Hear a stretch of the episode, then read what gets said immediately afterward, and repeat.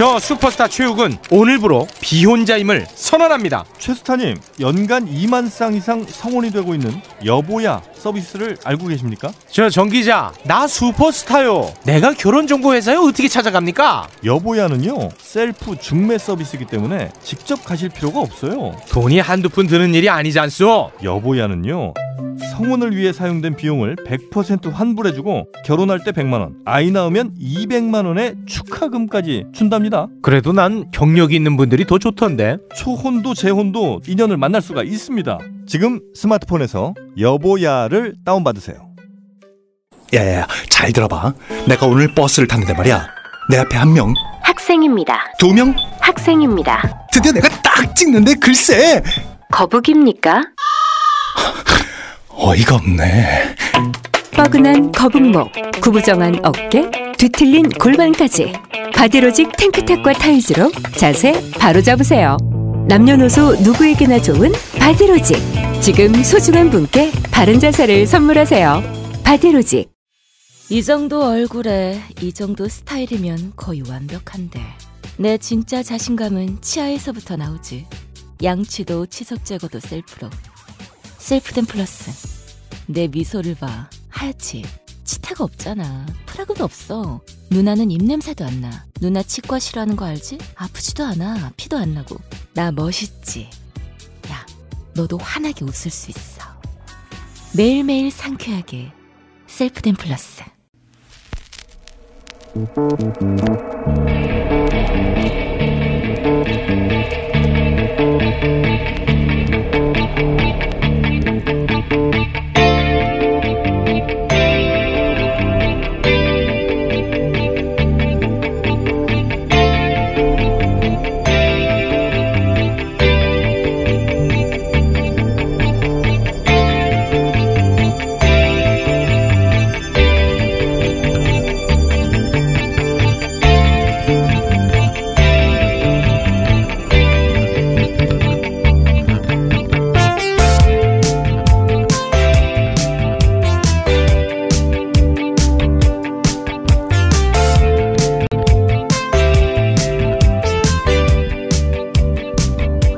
안녕하세요 김호준입니다. 임미리 교수가 민주당만 빼고 투표하자는 칼럼을 기고하고 민주당이 고발하면서 시작된 논란은 이낙연 전 총리가 사과하면서 일단락이 되어갑니다. 임 교수 주장에 대한 동의 여부와는 별개로 그 정치적 표현의 자유를 개인적으로는 지지합니다. 금권, 관권, 폭력이 난무하던 소위 고무신 막걸리 선거 시절에 부정적 경험을 토대로 한 이 선거법은 철저히 규제 중심이죠.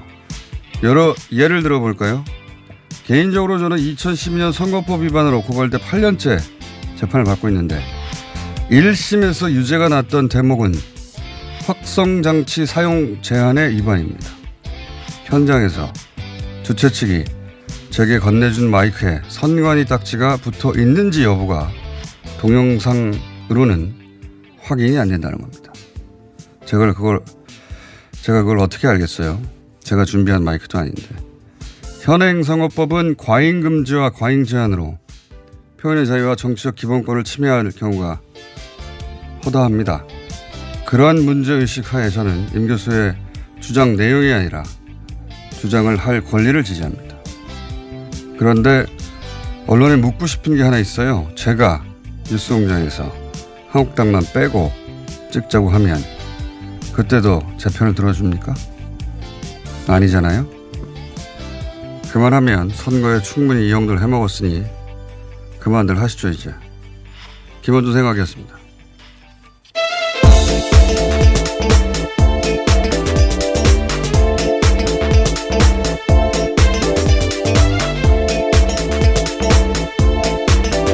TBS의 비밀입니다. 네. 한 번 더 얘기해야 되겠어요. 제가 지난번에 한번 얘기했는데 선거법 관련해서 현재 위헌 심판 제청에서 한 건은 위헌을 받아냈고 법을 바꾼 사람이라고 불러주세요. 그리고 또 한 건은 아직 계류 중인데 예. 제가 1심에서 어, 유일하게 유죄가 어, 나온 부분이 제가 그동안 재판을 받으면서 유일하게 유죄받은 대목이에요. 이 재판뿐만 아니라 마이크 있지 않습니까? 스피커 확성기. 마이크 확성기 거기에 딱지를 붙여야 하나 봐요. 예. 선관위가 그 스피커의 숫자를 통제하기 위해서 딱지를 붙여야 하는데 그러니까 그만큼 선거법이 아주 딱 빡빡한 거죠. 예. 그게 동영상을 찍었는데 그 동영상에서는 딱지가 있는지 없는지 확인이 안 된다는 거예요. 그래서 제가 유죄를 80만 원짜리 유죄를 받았는데 선거법 관해서는 그 선거법이 아주 오래 전에 예, 돈 선거, 예, 소위 막걸리 선거라고 했었죠. 고무신 선거. 그 시절부터 차곡차곡 어, 금권 관건을 금지하면서 발전해 왔기 때문에 다 대단히 규제 중심이고 되게 꼼꼼합니다. 예를 들어서 유권자에게 후보가 식사 제공을 못하게 돼 있거든요. 그런데 어, 무엇은 식사고 무엇은 다관가. 식사는 안 되고 다관은 괜찮아요. 식사는 젓가락 먹으면 식사고 이쑤시개를 먹으면 다갑니다. 웃기죠. 그래서 김밥을 제공하면서 이쑤시개를 같이 주면 그건 다과예요. 선거법 위반이 아니고 젓가락을 주면 식사입니다. 이게 지난 총선까지는 그랬는데 이번 총선에 어떻게 될지 모르겠습니다만 어, 선거법은 그래서 손댈 게 참 많아요. 예. 많은데 이 임 교수 거는 본질은 선거법이거든요. 그러니까 예. 정, 과도하게 정치적 표현의 자유를 제한하고 있지는 않은가. 선거법 관련 이야기인데 선거법 얘기는 안 하잖아요. 지금. 예. 본질은 그건데 이게 그 정치적 표현의 자유, 자유 그 기본권에 관한 논란이라고 하면 제가 뉴스공장에서 비슷한 얘기를 해도 똑같이 지지를 받아야 될 텐데 저는 안 그럴 거거든요. 전혀. 예. 아마 조정동에서 당장 하차하라고 난리가 날 거거든요. 그러니까 임 교수 거는 그 표현의 자유 그 권리를 옹호하느라고 이 난리가 난 게 아니에요. 예. 어, 민주당이 실수한 걸, 실수한 건 맞죠. 예. 오버한 게 맞는데 실수한 걸 더 부각시켜서 선거에 영향을 주려는 거죠. 그게 이 난리의 본질이라는 겁니다. 안 그랬으면 선거법 가지고 모든 언론이 난리를 쳤어야죠. 그래서 할 말이 길게 있었던 거고요. 또 기사 나오면 또 얘기해야 되겠어요. 예. 선거법에 관심도 없으면서. 첫 번째 뉴스는 뭡니까? 네, 코로나 소식입니다. 어제 일본 크루즈선에서 코로나19 감염자가 99명 추가로 어제만 확인됐습니다. 크루즈선에서 정보를 파악하던 후생 노동성 직원 한 명도 포함되어 있습니다. 어, 그 숫자 세보셨는지 모르겠는데 이 요코하마 크루즈 선에서 지금 어제는 99명이에요. 예. 네. 하루에 100명 넘어가겠어요, 이러다가. 그, 현재까지 1,700명 검사했는데, 3,700명 중에 1,700명 중에 454명이 나온 거예요. 그러니까 만약에 3,700명을 다 하면 1,000명 넘어가게 생겼어요. 근데 이제, 어, 미국은 이미 자국민을 빼갔고, 네. 예. 호주나 대만, 홍콩에서도 자국민을 데려간다고 하고, 그냥 두면 안 되겠거든요. 지금 외신에서는 19세기 방역이라고 비난합니다. 이 현대적인 방역 그 개념 하에서 이런 일이 일어날 수 있냐고. 이 숫자가 얼마나 엄청난 거냐면 중국을 제외하고 다른 나라의 확진자 전부 다를 합쳐도 400명이 안 돼요. 대단하지 않습니까? 그냥 크루즈 배 위에서 어, 이 배를 제외한 전 세계에서 확진된 환자 수보다 많이 나왔다는 거예요. 그러니까 제2의 진원지를 만들어내고 있다고 일본이 그러는 거죠. 예. 아주 난립니다. 예. 어떻게 이럴 수가 있는지 모르겠어요. 여전히 저는 이해가 안 가요. 일본이 이런, 이랬다는 게. 이 크루즈선에 지금 우리 국민들도 포함되어 있기 때문에 정부가 대통령 전용기를 파견하는 방안을 일본과 협의 중입니다. 그래서 이르면 오늘 오후 좀 투입이 될 것으로 보입니다. 우리 국적자는 총 14명밖에 안 되고 네. 게다가 다수가 일본에 거주한 지가 수십 년 된 영주권자들이라 얼마나 오실지는 모르겠어요. 근데 어, 전용기를 다 타보겠네요. 그분들은. 예. 아마 민간 항공기를 보내기에는 숫자가 너무 적어서 네, 다 와도 맞습니다. 14명이고 다 오지 않겠죠. 그 국적 거기서 그냥 내려서 일본으로 거주지로 돌아가려고 하는 네. 분들이 있을 테니까. 어쨌든 이 뉴스는 전 세계 외신들이 계속 보도해요. 탑으로. 너무 황당한 상황이니까. 일본에서는 보도가 거의 없습니다. NHK가 사실관계 위주로 주로 보도하더라고요. 참 이상한 일이에요. 자, 잠시 후에 저희가 일본의 이용채 교수님 연결해서 일본 상황 잠깐 짚어보려 하고요. 국내 상황 보죠. 국내에서는 28번째로 확진 판정을 받았던 30대 중국인 여성이 어제 퇴원을 했습니다. 이로써 국내에서 모두 10명의 환자가 완치 판정을 받은 겁니다. 현재 총 30명, 30명 확진이고 네. 29번째, 30번째가 지금 역학조사가 끝나지 않았죠. 네, 예, 그래서. 감원 경로가 28번까지는 확실했는데 아직 불확실합니다. 뭐 조사가 끝나고 나면 발표하겠죠. 이 내용은 저희가 잠시 후에 이재갑 교수님하고 짚어볼 텐데 28번은 유난히 일찍 퇴원했어요. 예, 네, 일주일 만에. 퇴원한 거 아닙니까? 네. 일주일 만에 퇴원을 했고 특히 이 28번째 환자 같은 경우는 그 지금 확진 판정을 받을 때 당시 좀그 잠복기 때문에 얘기가 있었잖아요. 네, 너무 설명 길게 하려고 하지 마시고요. 알겠습니다. 넘어가겠습니다. 자, 아마도 회복기에 오히려 이렇게 발견된 게 아니냐. 그래서 어쨌든 일주일 만에 퇴원했고 네. 현재 30명 확진에 10명 완치니까 글쎄요. 한 달 이내에 적어도 이 30명 30여 분은 다 완치되지 않을까 추가되지 않으면 그렇긴 합니다. 여기서 이제 지역 감염이 되느냐 안 되느냐. 네, 그게 관건이죠. 29번, 30번 역학조사 끝나고 나면 그런 얘기가 나오겠죠. 예. 다음 수는요. 윤석열 검찰총장의 부인인 김건희 씨가 2013년 경찰의 도이치모터스 주가 조작 의혹 수사 첩보 보고서에 등장을 했는데요. 이 주가 조작에 돈을 대는 이른바 전주로 참여한 정황을 확인했다는 취지로 어, 뉴스타파가 보도를 했습니다.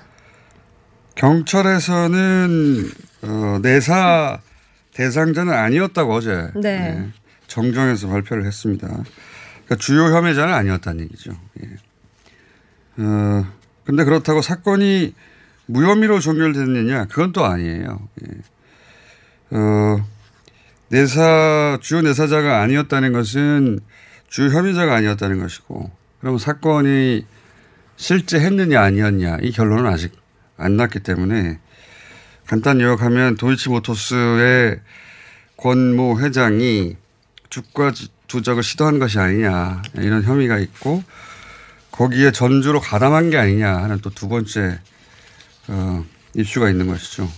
첫 번째도 두 번째도 어, 확인이 안 됐어요 아직은. 그런데 뉴스타파에서는 의혹은 있다라고 문제 제기를 한 것이고 어, 이거는 아직은 좀 더 두고 봐야겠습니다. 예. 아마도 뉴스타파가 이 정도 했으면 후속 보도를 할 것 같고 그리고 검찰의 수장인 만큼 사건이 더 진행되면 반드시 또 리액션이 있겠죠. 예. 거기까지 두고 봐야 할 것 같습니다. 자, 다음은요. 네, 자유한국당 나경원 의원이 자신의 딸을 해외 연수를 보내달라는 취지로 당시 딸이 재학하던 그 성신여대에 청탁을 한 의혹을 MBC 스트레이트 팀이 보도했습니다.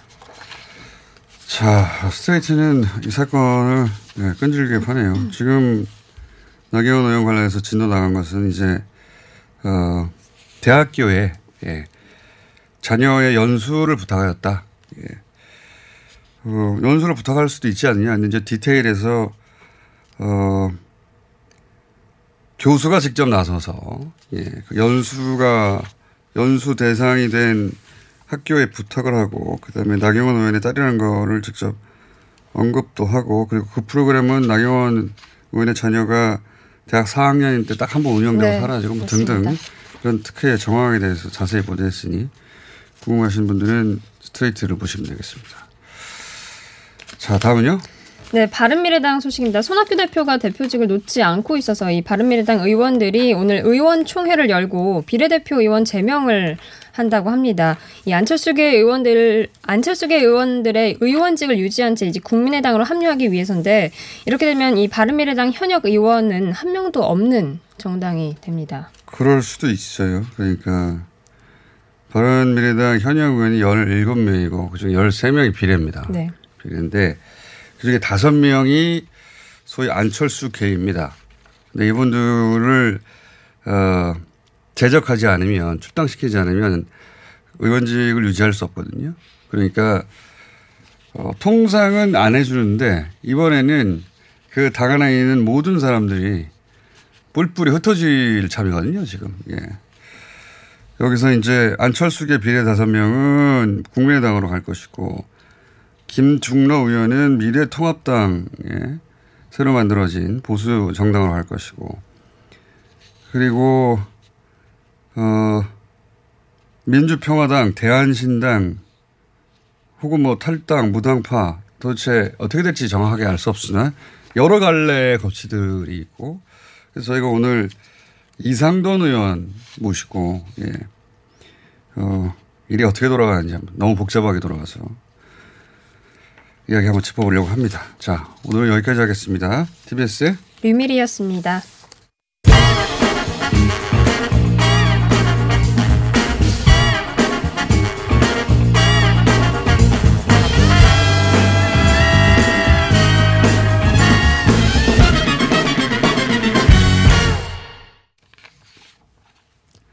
자, 일본 상황 잠깐 짚어보겠습니다. 일본 현지로 돌아가셨네요. 게이센 여학원대 이영채 교수 전화 연결돼 있습니다. 안녕하세요. 네, 안녕하세요. 어, 어제 하루만 크루즈에서 99명 확진됐습니다. 그죠?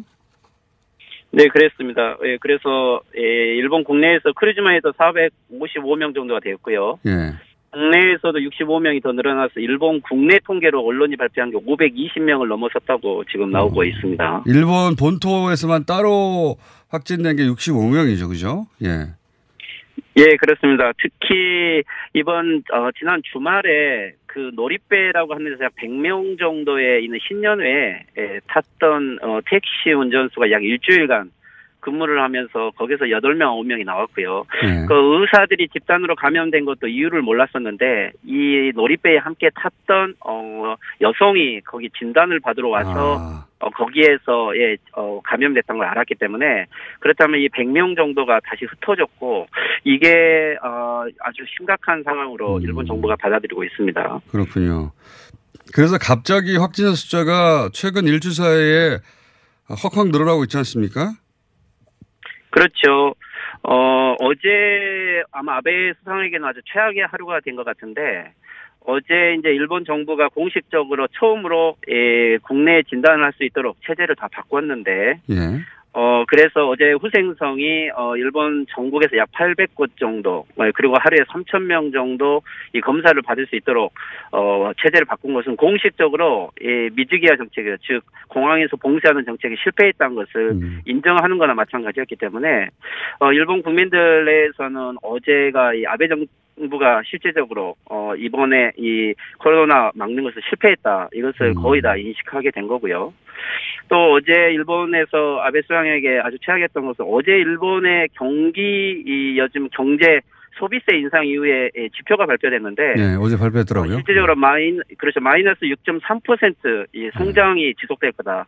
즉 작년 10월에서 12월 소비세 인상 이후에 예, 약 마이너스 1.3% 감소가 되었고 일본 정부가 예상한 것보다 폭이 훨씬 컸기 때문에 이것은 일본이 이 장기 불황에 들어간다 이런 거다고 그리고 어제 국회에서도 이 어, 복권 모임에 대해서 계속 추궁을 받는데 예. 호텔이 정면으로 아베 수상의 이 국회에서의 증언을 반박하고 나섬으로써 아, 어떻게 반박했습니까? 어제 어 실제적으로 예를 들면 이제 호텔에서는 아베 수상의 어, 이 의회에서 설명에는 호텔이 각각 개인들에게 영수증을 발부했고 어, 어. 예를 들면 아베 사무소는 일체 관여하지 않았다라고 했는데 어, 예. 호텔에서는 지금까지 그런 영수증을 한 번도 내본 적이 없고 아, 어, 특히 특정 정치인에게도 그런 적이 없다. 그리고 이게 호텔이 반박하고 나오면서 예, 위증 증언까지 나오는데 어, 실질적으로 어제자로 이 아베 수상의 사선은 물 건너가지 않았냐. 이게 이게 음. 전반적인 어, 분위기인 것 같습니다. 그렇군요.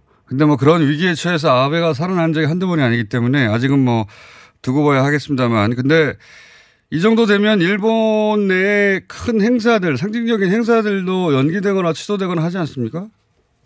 그렇죠. 먼저 어 3월 어 1일자 원래 도쿄 이 올림픽의 시금석이 되는 이 도쿄 마라톤이 약 4만 8천 명이 참가하기로 예정돼 있는데 예. 이게 되느냐 안 되느냐 올림픽이 중요했는데 이걸 전격적으로 거의 어, 중지 취소에 가까운 정도로 아, 됐는데 올림픽 기념 마라톤 대회를요. 어. 그렇죠. 이것은 이제 도쿄 올림픽이 사람이 직접 모여서 어떻게 대응할 수 있느냐를 볼 수 있는 건데, 어, 예를 들면 실질적인 선수들 약 200명만 참가시키기로 하고, 일반인들 약 4만 8천 명 정도는 참가를 하지 말라고 한 거거든요.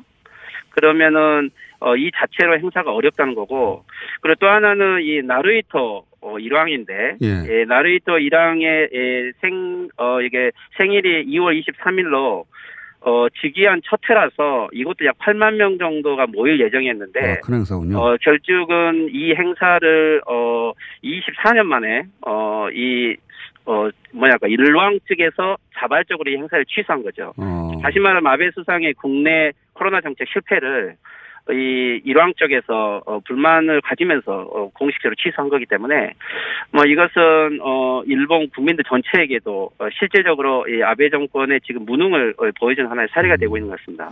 특히 마이너스 성장 같은 경우에는 따지고 보면 일본의 한국에 대한 수출 규제 이후로 급격하게 그 하향 곡선을 그려서 그런 결과가 나왔으니까 그 본인이 했던 최근 몇 개월간의 정책적 결정들이 뭐 성공한 게 하나도 없어요. 근데 그럼에도 불구하고 아베 그 총리의 뭐랄까 지지율은 아직도 40% 초반이긴 하더라고요. 떨어지긴 떨어졌어도. 그렇죠. 아사히 신문에서는 41%고 뭐 요미우리 측에서는 한 48% 50% 나오는데 예. 글쎄요 보수 신문의 어, 이 여론조사는 좀 조작돼 있다 보고 그런데 이제 이 사선의 반대라는 게 약 60%로 아주 강력하게 나오고 있는 아, 것이 사선은 좀 반대한다. 반대한다. 예, 그렇죠. 어, 음. 그리고 실질적으로 이번 정책에 대해서, 특히 코로나 정책에 대해서는 50% 이상이 전혀 동의할 수 없다. 실패다라고 하는 의견들이 많기 때문에, 어, 이번에 이 경기도 이것에 좀 아주 중요한 것은 실질적으로 예를 들면 중국에서 관광객들을 불려오고 하고 중일 관계 개선으로, 어, 이것을, 어, 전략적으로 올해 상반기부터 이 뭐랄까요 흑자 성장을 만들려고 했던 것들이 모든 시나리오가 이번에 다 붕괴됐다. 막 이런 식으로 음. 이제 언론이 쓰고 있는 거거든요. 알겠습니다. 그리고 지금 현재 공장도 예, 중국과 관련된 공장들이 조업 중지를 하고 있고 그래서 어, 올림픽을 하기 위해서는 대규모 행사를 해야 되는데 근데 이것을 지금 하게 되면 올림픽까지 영향이 미치기 때문에 아베 수상에서는 좀 진퇴양난 어, 어떻게 할 수가 없는 이런 상황이 지금 빠지는 것 같습니다. 한 가지만 더 줘보겠습니다. 그 네. 일본 내에 이제 코로나 검진을 받을 수 있는 병원의 숫자가 800곳으로 확대됐다고 하긴 하는데 그런데 그 일본의 SNS나 이런 걸 보면 보험이 적용되지 않고 너무 비싸고 그리고 이 코로나로 인한 어 자가 격리라든가 또 어, 회사에 출근할 수 없게 되는 상황 이 상황에 대해서는 어그 유급 휴가로 처리해주지도 않고 그러니까 불이익이 있어서 이렇게 되면 너무 비싸고 어 직장에서 불이익이 있으니 검진을 받으려 하겠는가 이런 우려가 있더라고요. 예, 실질적으로 좀 뉴스를 보는데 먼저는 이 간이 키트가 수가 많이 부족한 것 같습니다. 어제 뉴스만 해도 약 3만 개를 새로 독일에서 수입했다고 하는 것들 좀 보여지고 있고. 예. 예, 그리고 이제 이제 처음으로 해외 것을 받아들이기 시작한 거죠. 그리고 이제 이게 중국과 관련된 사람들은 어, 검사가 무료인데 일반인들은 보험 적용이 안 되기 때문에 한 사람당 약 3만 원 정도 든다고 하는데 그럼 어. 한국 돈은 30만 원 정도 되는 거잖아요. 그렇군요. 그러니까 이제 이러면은 실질적으로 일반 대중들이 얼마나 검사를 하겠느냐. 그러니까 즉 제도는 어, 이 국내 전체 대책으로 하는 것처럼 하지만 일반인들이 검사를 좀 받기 어렵게 만듦으로써 숫자는 계속 누르겠다는 음. 그 의도는 그대로 보이는 거죠. 알겠습니다. 그리고 이제 NTT라든지 즉 대형 회사들이 어, 자발적인 대책을 구하지 않을 수 없기 때문에 이 근무 체제를 오전 오후 반으로 바꾼다든지 집에서 원격 근무를 하게 만든다든지 실제 일본 정부에 기대하기보다는 각자 어, 정책을 쓰지 않으면 안 되는 상황이 아. 좀된 것 같습니다. 알겠습니다. 오늘 여기까지 듣겠습니다. 감사합니다. 네, 수고하십시오. 네, 게이센 여학원대 이영채 교수였습니다.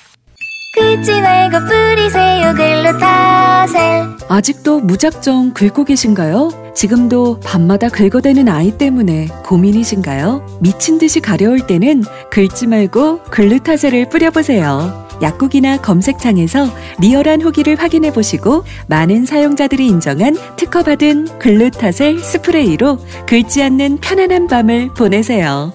긁지 말고 뿌리세요 글루타셀 서울시가 2월부터 폐비닐, 폐페트병 별도 분리배출 요일제를 시범 운영합니다. 단독주택과 상가는 매주 목요일에 폐비닐과 음료, 생수용 투명 폐페트병을 별도 봉투에 각각 배출하시고 아파트 등 공동주택에서는 요일 구분 없이 투명 폐페트병을 별도의 전용 수거함에 분리배출해주세요. 생활 쓰레기는 줄이고 재활용률은 높이는 폐비닐, 폐페트병 별도 분리배출 요일제에 시민 여러분의 많은 참여 바랍니다. 자세한 사항은 120 다산 콜센터로 문의하세요. 이 캠페인은 서울특별시와 함께합니다. 하이패스 지나간 것 같아요. 나라에서 허락한 유일한 마약 같아요. 내성 걱정했는데 4년 동안 그런 불상사는 없네요. 약도 아닌데 찌꺼기를 싹 다 배출한 느낌이에요. 대장사랑 말해 뭐해. 어래어래 팔아주세요. 대장사랑 광고와 실제품이 일치하는 회사? Product results are as what you see in advertisements. 미궁 대장사랑이 사명을 JSR 라이프로 변경하였습니다. 좋은 원료, 따뜻한 사랑, 정직한 기업, 검색창에 JSR 라이프. 박지희 씨, 코업이 또 완판됐네. 재구매가 많아서 그런 것 같아요. 먹어보면 아침이 다르다고 하잖아요. 오빠들은 어때? 아홉 가지 멀티 비타민에 페루산 마카가 콜라보돼서 그런지 아침 활력이 달라. 코업 진짜 좋아. 나는 먹은 날과 안 먹은 날 차이가 확 나더라고. 코업 안 먹으면 너무 불안해. 팟캐스트 유일 멀티비타민과 페루산 마카의 환상적인 콜라보. 검색창에 코어업 검색하세요.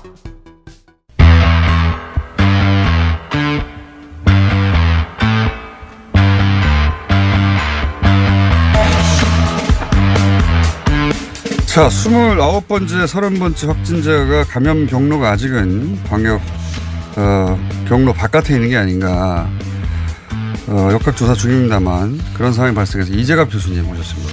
안녕하십니까. 네. 예. 한 5일 정도 안 나와가지고 이제 이재갑 교수님 볼 날이 이제 뜨문뜨문인가 보다 싶었는데 다시 또 오셨네요. 네. 그동안 이제 환자가 발생해도 항상 하셨던 말이 경로 내에 있다. 예. 어, 사례 내에 있다. 그래서 아직은 걱정하지 않아도 된다고 하셨는데 이 29번째, 30번째는 물론 어, 역학조사 끝나진 않았어요. 네. 예. 어딘가에 겹치는 게 있겠죠. 틀림없이. 하겠죠. 예. 그걸 찾아내냐 못 찾아내냐의 문제인데 이제 이렇게 되면 일본이 지금 이미 감염 경로 확인이 안 되는 환자가 절반 가까이 된다고 하는 거 아닙니까? 네. 그러니까 그거를 항상 걱정하셨잖아요. 네, 그렇습니다. 그렇게 되면 지역사회에 막 전파되는 것이고 막을 수가 없다. 근데 그 이- 일종의 분기점 같은 거 아닙니까? 29번, 30번이? 그렇죠. 이제 29번, 30번 환자가 나타났다는 것 자체가요. 일단 우리나라 입장에서는 방역 의 체계가 이제 변모해야 된다는 신호탄을 쏜 거고. 음. 어떻게 변해야 되는 겁니까? 그러니까 일단 이제 병원들이 느낀 충격은 큽니다. 그러니까 일단 29번, 30번에 뭐 경로가 확인된다고 한들 일단 29번, 30번 환자 자체가 이제 중국 여행령이든 해외 여행령 없이 병원에 방문했고 그것도 네. 사실 이제 폐렴 증상보다는 오히려 꼭 심근경색 같은 증상으로 어. 들어왔는데 이제 엑스레이를 찍었더니 폐렴이 확인되고 또 그래서 그때 이제 당직이었던 응급학과 선생님이 바로 이제 그 음압격리실 보내고 그리고 검사를 낸 그런 과정을 일련의 과정을 거쳤는데 그 선생님이 굉장히 판단력이 좋았다고 보네, 그러면. 아, 예, 정말 대단한 한 겁니다. 사실 어. 놓쳤었으면 병원에 입원해서 뭐 일주일 정도 입원한 다음에 코로나 이래 버렸으면 뭐 완전히 큰일 날 뻔했던 상황을. 선생님이었으면 찾아냈을까요? 어, 좀 두렵긴 한데 저희는 이미 이제 폐렴 선제 격리를 이미 시작을 하고 있었어서 이런 환자는 다 1인실에 이미 입원을 시키고 있었기는 네. 아, 처음부터? 했을 때, 예, 전 지난주부터 이미 적용을 하고 있었거든요. 근데 어쨌든 병원이 느끼는 거는 이미 지역사회 감염이 시작됐다라는 충격을 준 거거든요. 한 명이라고 할지라도. 음. 그렇죠. 왜냐하면 이런 환자 한 명이 입원하게 되면 메르스보다 더 강한 전파력도 강하기 때문에 훨씬 더 큰 상황을 음. 병원에서 만들고 있기 때문에요. 그러니까 이런 입원을 시켜야 되는 병원급의 의료기관들은 이 사건 자체가 아주 충격으로 지금 아, 다가오는. 상황입니다. 의사들 입장은 일반인들 입장하고 다르겠군요. 네. 네. 이 아닌 것 같은데 코로나 네. 증상으로 볼 때는 아닌 것 같은데 여러 가지 지금까지 확진된 사례를 볼 때 그 범죄에 안 들어가는데도 불구하고 확진이 된 거 아닙니까? 그렇죠. 네. 그러니까 그럼 어디까지를 검사해야 되면 어떻게 분리해야 되는가 이런 고민들이 있겠네요. 그렇죠. 그러니까 그래서 현장에서. 이제 그래서 이제 학회 쪽에서 계속 저희가 얘기했던 부분들이 그러니까 폐렴 환자들에 대한 이제, 이제 surveillance 일종의 감시도 되고 또 폐렴 환자 중에 혹시라도 코로나 바이러스 감염이 있을 경우에 음. 병원을 이제 그 방어하는 거죠. 병원을 보호하는 측면에서 폐렴 환자들은 일단 우선 뭐 음. 원인과 무관하게 1인실 선제 격리 일단 시키기 시작하자. 음, 그리고 나서 예. 폐렴 환자들을 전수조사하는 게 그런 의미군요. 예, 그런 의미. 근데 어쨌든 이제 선수조보다사보다는 폐렴 환자 선제 경기가 더 중요한 거는 이건 지역 사회 내에서 언제든 이런 환자가 올 수 있다라는 이제 두려움이 있는 거니까 예. 일단 1인 격리를 해서 그 환자를 통해서 다른 환자의 접촉 고리를 차단을 해놔야 병원 내 전파를 막을 수 있는 상황들이 음. 되잖아요. 그래서 이제 그렇게 하는 게 현재로서는 병원을 예방하는 측면이 음. 될 거고 그다음에 이제 지역 사회 내에서는 그러니까 이제 이, 이 코로나 19가 가장 무서운 거는 되게 가벼운 증상임에도 불구하고 여러 군데 전파시킬 수 있는 특성을 네. 가지고 있기 때문에 치사율은 낮고 전파력은 조, 어, 세고 뭐 이런 상황이고. 그렇죠. 그렇기 때문에 이 특히 초기의 전파력이 더 센 것처럼 나타나는 초- 초기 어. 증상일 때 그런 패턴이기 때문에 지역 사회 내에서 이런 가벼운 증상이 있는 사람들도 빨리 검사를 확대를 해야 되는 상황들이 그렇- 닥친 그렇군요. 거거든요. 예. 그러면 이제 지금까지는 어 그 사례 내에 중국을 다녀왔다든가 네. 그쭉 지금까지 확진된 환자들 어 그 사례 네. 예. 그 사례 내의 환자들만 주로 보다가 이제는 일반 환자들 네. 일반 폐렴 환자들이나 그렇게 정책을 전환해야 되고 그러면 폐렴 환자들은 코로나인지 아닌지 어, 확인이 안 되는 상황이라도 일단 어, 1인실로 옮기고 네. 그리고 폐렴 환자 전수조사도 하자고 하잖아요. 그것도 할 필요가 있는 겁니까? 일단은 이제 전수조사보다는 선제 경계가 우선이고요. 만약에 지역사회 감염이 만연돼 있는 상황이고 병원들이 여러 군데서 만약에 입원한 환자에서 코로나 바이러스가 확인이 되는 상황이라 그러면 병원 안에 일단 한 그런 환자가 없는지를 좀 확인해야 되는 단계가 올 겁니다. 그러니까 당장은 아니지만 1, 2주 내에 이제 지역사회 감염이 어느 정도 이제 확인이 되는 상황이라면 그때는 이제 한번 전국적으로 한번 흩어봐서 일단 병원 안에 없는 건 확인을 하고 계속해서 선제 격리를 이어가는 그런 방식이 필요할 수도 있습니다. 병원이 작은 진원지가 될 수 있으니까. 예, 또 네. 가장 취약할 수 있기 때문에요. 일본도 보니까 병원을 중심으로 또 퍼져 나갔더라고요. 네, 그렇죠. 예. 일본 그러니까 지금 우려하시는 상황이 일본에서 이미 발생한 거잖아요. 그렇죠. 이렇게 일본에서 병원에서도 이미 의사 선생님이 발생해서 환자한테도 전파됐고 네. 또 다른 의사 전파되는 사례가 있었기 때문에 그러니까 메르스가 이제 그런 상황을 국내에서 많이 초, 초래했었는데 초반에. 근데 좀 메르스보다도 전파력이 더 세다고 생각되는 상황들이기 때문에 그래서 이런 문제들이 병원에서 여러 군데가 이제 많이 발생을 음. 하게 되면 그럼 병원들이 진료 자체를 할 수가 없는 상황이 되잖아요. 그렇죠. 그러니까 그렇게 되면 이제 환자를 볼 수 있는 의료기관 숫자가 줄어들 수 있는 문제도 있기 때문에 선제적으로 예, 그러니까 대처해야 병원을 예방하는 것 자체가 일단은 국민을 예방하는 그런 상황이 될 수도 있는 겁니다. 그렇군요. 그러니까 선제적으로 대처해야 된다는 거죠. 네, 메르스 때. 경험을 살려가지고 네, 예. 어, 과도하게 보일 정도로 선제적으로 대처해서 네. 아예 차단하자는 말씀이신 것 같고 그 그런 기준으로 보자면 일본 정부는 지금 시기를 놓친 거 아닙니까? 그러니까 일본보다 우리가 좀 조금 일주일 정도 좀 더 이제 잘 맞고 있어서 시간을 번 아. 상황이에요. 그러니까 지금은 어차피 일본 같은 상황이 어느 국가든 발생을 하고 있고 지금 그런 조짐이 보이는 국가가 뭐 싱가포르나 홍콩, 네. 일본이 다 이제 그런 조짐을 이미 먼저 보이고 있거든요. 아 우리가 일, 일주일 정도는 더 잘 막아낸 셈입니까? 예, 말 그런 상황이 된 거죠. 아, 그러니까 시간 그, 일주일 정도 벌었다. 그러니까 그 시간 번 시간 동안 우리가 해야 되는 거는 뭐냐면 일단은 이제 이런 지역사회 감염이 확산될 수 있는 부분들을 막기 위한 그런 여러 가지 진료 조치들. 진료 체계들을 빨리 갖춰야 되는데, 그러니까 이제 지역사회 감염이 가장 주는 충격이 뭐냐면 일반적으로 그냥 국내에서 감기 걸렸는 사람들도 어 나도 혹시 코로나 아니야 이런 생각을 할 그렇죠. 수밖에 없는 상황이 되면, 그러니까 대상되는 숫자가 확 늘어나게 되잖아요. 그렇죠. 그러니까 그 진료를 다 볼 수 있는 체계를 만들어야 되는 부분이기 때문에 우한의 상황 아닙니까? 사실. 그렇죠. 우한 상황인데 이제 우한처럼 이렇게 많은 사람 발생하지 않더라도 일단은 감기 환자들에서 일부라도 환자가 있을 수 있다는 음. 생각하에 진료를 하게 되려면 지금 가진 선별 진료소 숫자로는 감당이 불가능해지거든요. 그렇지만 500여 개 되는데 감기 감기 환자 전체를 볼 수 없으니까 그래서 음. 알겠습니다. 진료의 폭을 넓혀야 된다는 얘기죠.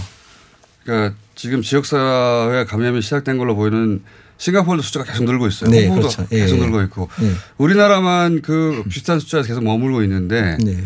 요게 이제 우리가 1, 2주 정도 앞서간 대처를 했기 때문이다. 네.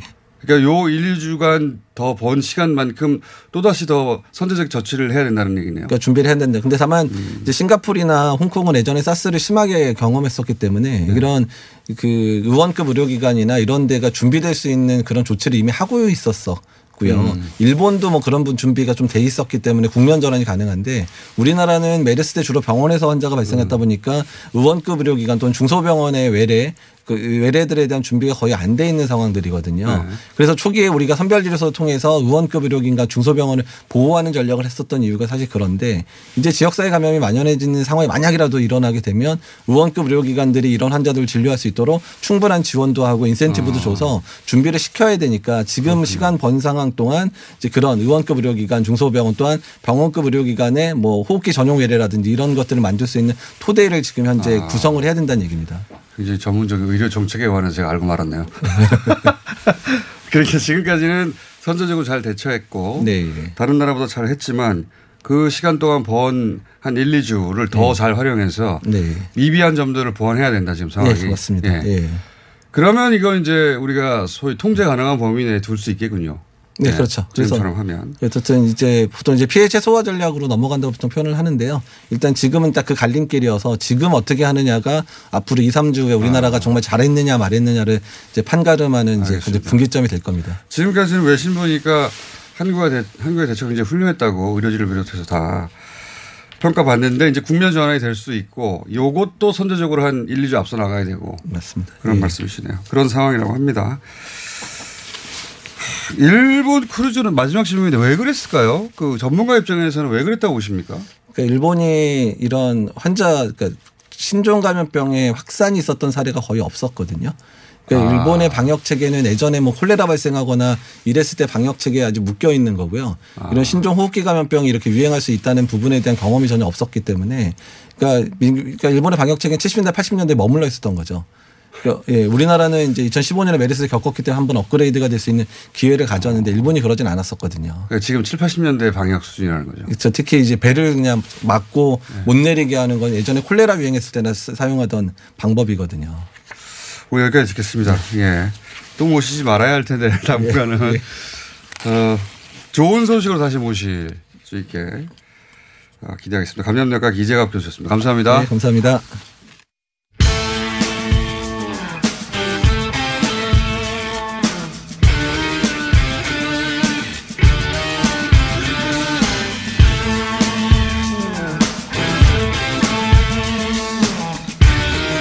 자, 어, 덩치 몇인데 오늘은 또 파트너 또 바뀌었습니다. 박시영 대표 나오셨고요. 네, 반갑습니다. 박찬입니다. 한쪽 덩치는 계속 나오시고 한쪽은 덩치가 아니에요. 리얼미터 이택스 대표 나오셨습니다. 네, 안녕하세요. 저도 예. 덩치가 좀 있습니다. 네, 코너명을 좀 바꿔주시죠. 예. 반덩치. 예. 자, 어, 미래통합당 그, 그 정당 지지율이 어떻게 변해갈까?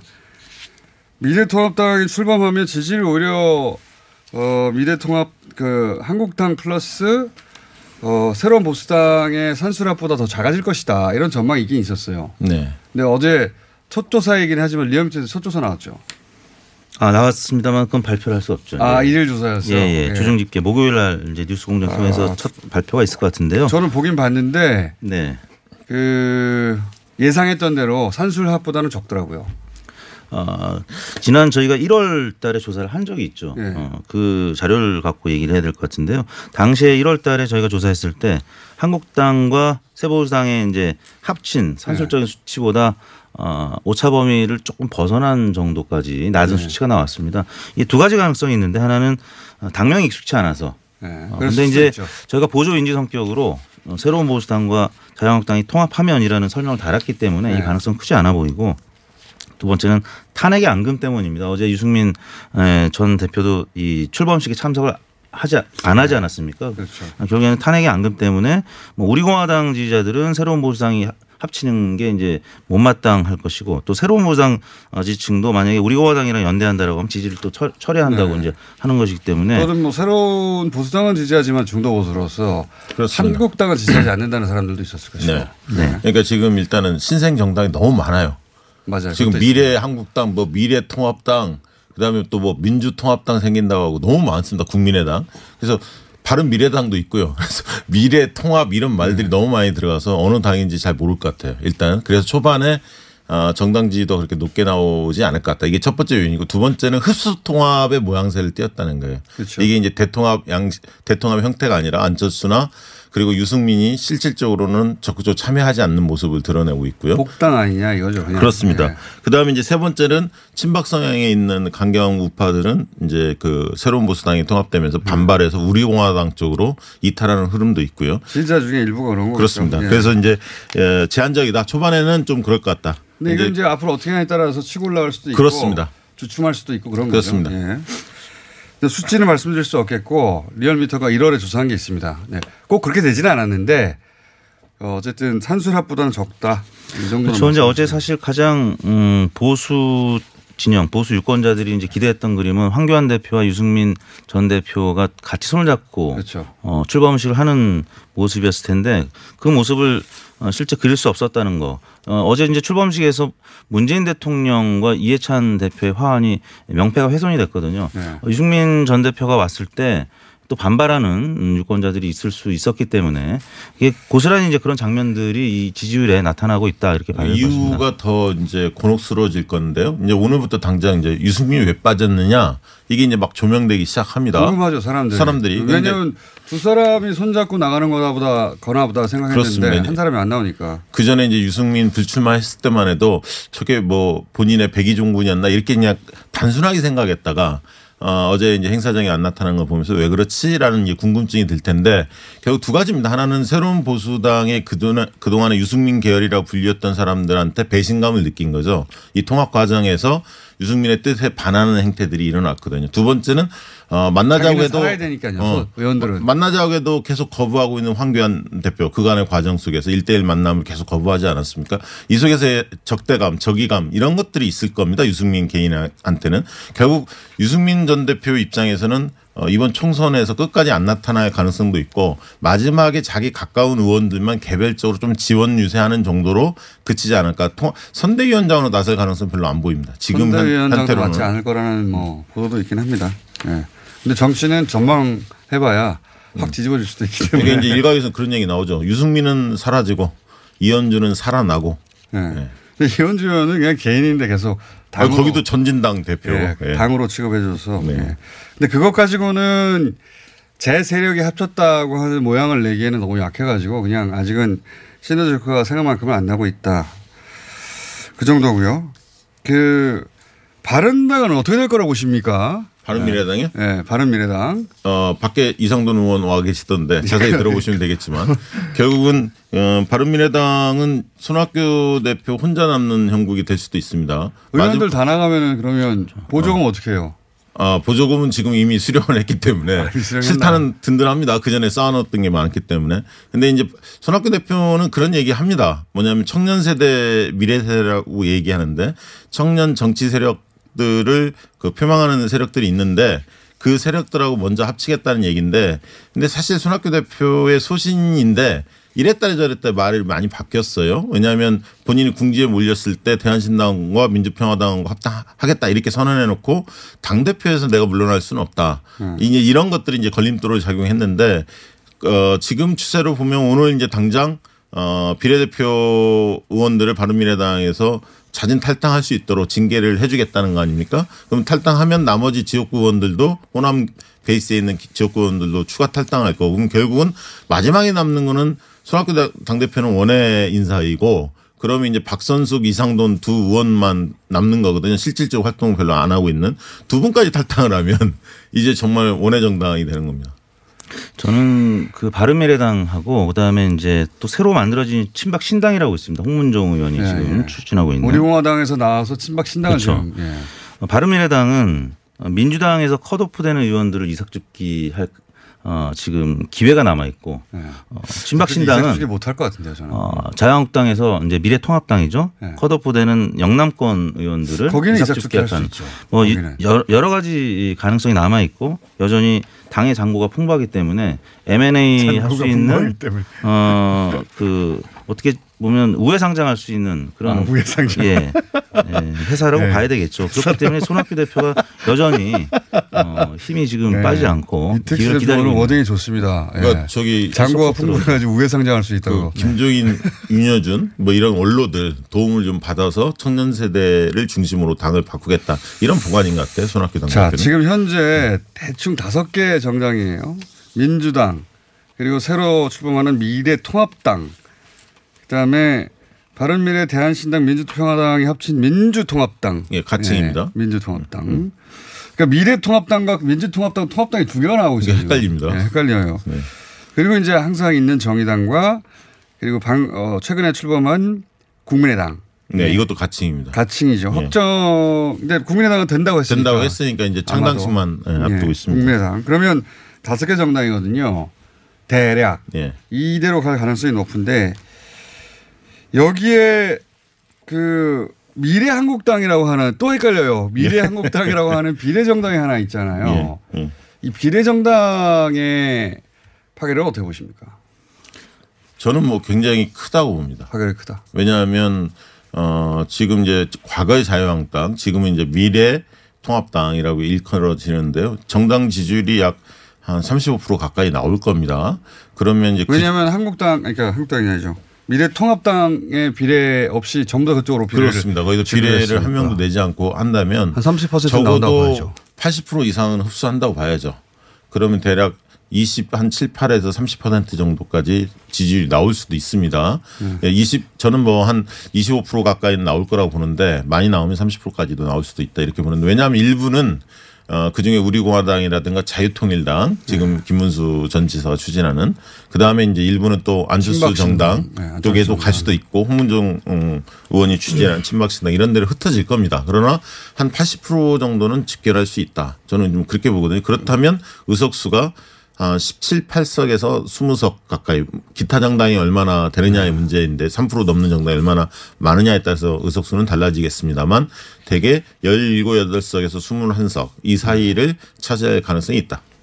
굉장히 큰 변수죠. 굉장히 큰 변수죠. 네, 일당을 좌우할 만한 변수입니다. 다음 달에 이제 국고보조금이 한 번 더 나가는데 아무튼 미래한국당은 다음 달 선거보조금 지급일 전까지 최대 의석을 늘려가지고 어, 보조금을 더 이제 챙길 계획이라는 보도들이 있습니다. 보조금을 더 예, 챙길 그러면. 아무튼 오늘은 다 돈의 관점에서 해설해 주시네요. 국고 보조금도 그렇지만 아무튼 기호 순번이 이제 상위로 올라갈 그렇죠. 수 있다는 얘기죠. 20석 이상 되면은 뭐두 번째까지도 20석까지야 모르겠습니다만 예, 예, 아무튼 한 최대한 뭐 올릴. 가능성이 있고 그렇게 되면 말씀하신 대로 뭐 80% 정도의 성과는 올릴 수가 있는데 예. 아까 말씀드렸지만 친박 신당이 이 미래통합당에서 탈당하는 분들을 이삭 줍게 하게 되면 아마 나와서 이제 친박신당에 합류하는 분들은 아마 미래통합당에 뭐 친백기를 하지 않겠습니까? 그러면 이쪽에서는. 비례를 비례를 뭐 어, 어디 학원 다녀오셨어요? 친박 신당이 달라. 아, 비례를 친박 신당이 예, 달라. 지역구는 미래통합당. 그다음에 그렇게 이야기를 비례는 하려고. 친박 신당. 그렇죠. 또 예. 박근혜 전 대통령이 아마 형 집행으로 나올 가능성을 배제할 수 없기 때문에 모르겠습니다. 박근혜 전 그건. 대통령의 워딩 이 어떻게 나오느냐에 그렇죠. 따라서 박근혜 신당 대통령이라는 변수 하나가 있- 있을 것 같습니다.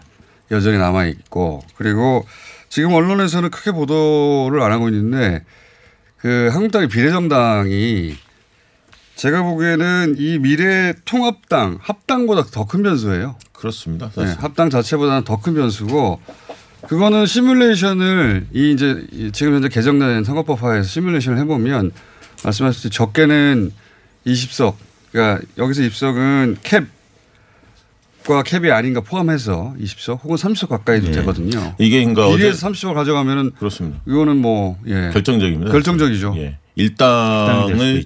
좌우할 수 있는 가장 중요한 키가 어, 유성정당입니다. 현실적으로 보면. 그렇- 맞습니다. 그러니까 예. 이제 공천 잡음 뭐 그다음에 이제 부분적 선거연대 변수도 있지만 가장 큰 게 유성정당인데 어제 이제 그런 얘기 했습니다. 박형준 위원장이 헌법 정신을 이야기를 했는데 예.